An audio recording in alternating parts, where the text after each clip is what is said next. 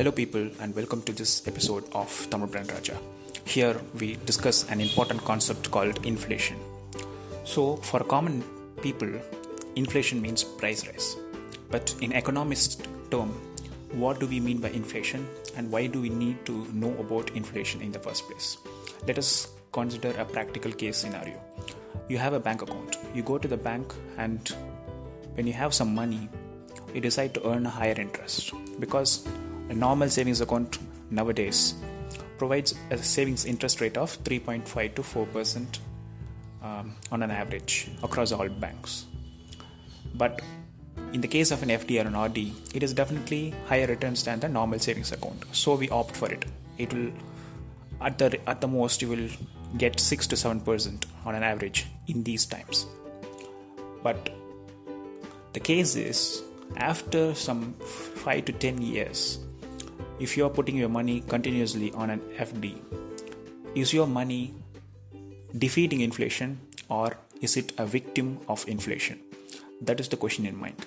Why people are opting out of traditional investment products like fixed deposits and uh, recurring deposits and other stuff why they are moving into the market domain that is the debt and equity be it the mutual funds and other portfolios why this happens? Because they provide a higher return on investment ROI which will be like 10 to 12 percent on an average if not over exaggerated so because the national inflation is at a particular rate of 5 to 6 percentage when you get an FD interest rate of same similar nature even though technically your money grows in reality you would not uh, experience the results of your savings, the fruits of your savings after, say, if you get the money from the bank in a period of four to five years.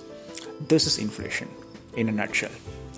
In the coming section, we would discuss a certain concept which you will need to know in, in order to beat this concept of inflation and stay ahead of it.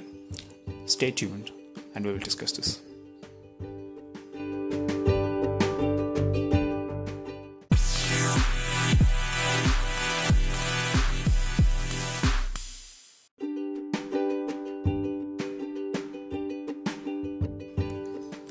In this very particular section, we are discussing the causes of such inflation that we have talked about in the first part of this podcast.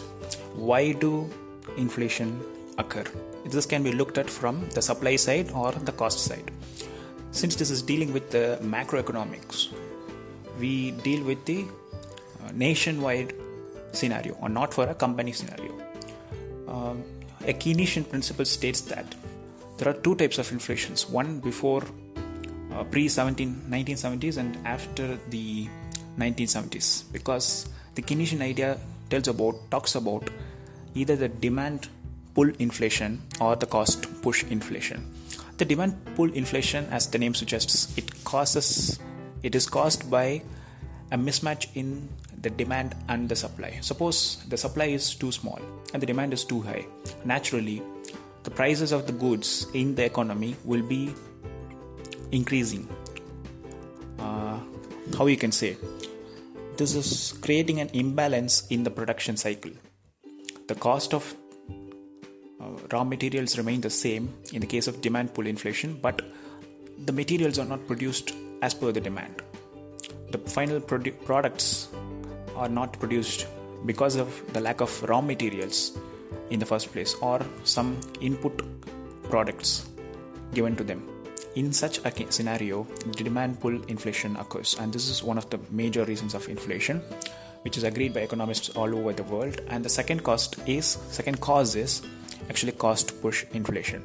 In cost push inflation, as the name suggests, the input costs when they are too high, the production process becomes very uh, a tedious affair or costly one.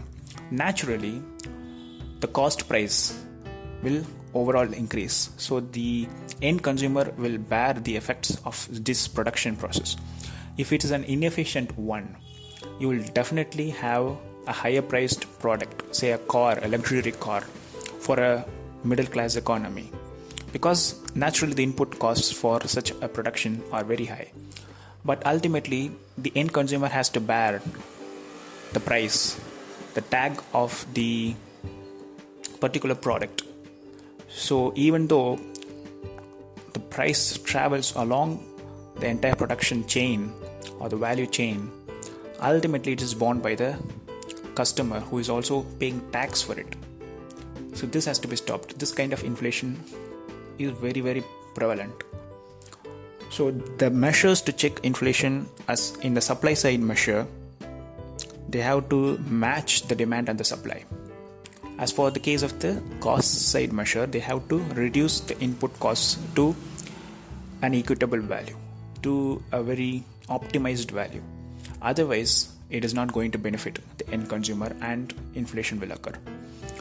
And also from the customer point of view how can you beat inflation which is the very topic of this particular podcast is you cannot completely invest on traditional products. At the same time you cannot do complete uh, risky products like ones in pure stock market trading or in a very risk oriented market portfolio of a mutual fund.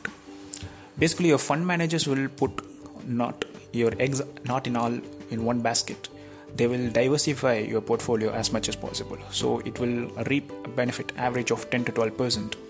At the same time you as a consumer must be aware of the risk meter of the particular fund that you are investing in suppose the risk meter is high you're definitely there is a greater chance of loss in spite of beating the inflation suppose the risk meter is too low then there is no difference between putting in a traditional fund as well as that particular portfolio you're talking about. If you find this clarity as a financial investor, then you would find multiple ways to beat inflation. First one is trusting mutual funds more than pure equity or stock. Second one is um, a mix and match between traditional products and equity portfolios. The second one is a trick that will pay off when you need some critical money for your living expenses on a sustained period of time. Also, you need to grow that money. So, this mix and match will provide the perfect blend for that. All the basic amount of money that you want to uh, keep as a liquid cash, you can put it in a traditional investment such as the bank savings account, FD, RD, and stuff. Or even if you have some excess money in that particular segment itself, you can go for the 15 years PPO, PPF. And for the other things, you can also buy the government bonds and securities and stuff, those which have a high yield. These are the traditional and secure investments. But the excess money which you want to grow, which you want to beat inflation with, if you are willing to put it into the market as either a what do you call uh, mutual fund, uh, particularly in equated uh, installments, or as a direct trading. But before trading, you have to keep in mind you have to study the stocks performance over the f- previous first weeks, months, and also the half yearly and the annual growths. Year on year, they will have charts if you download the t- charts and if you keep a track on the investment performance then you can have an idea of when you will get a positive return.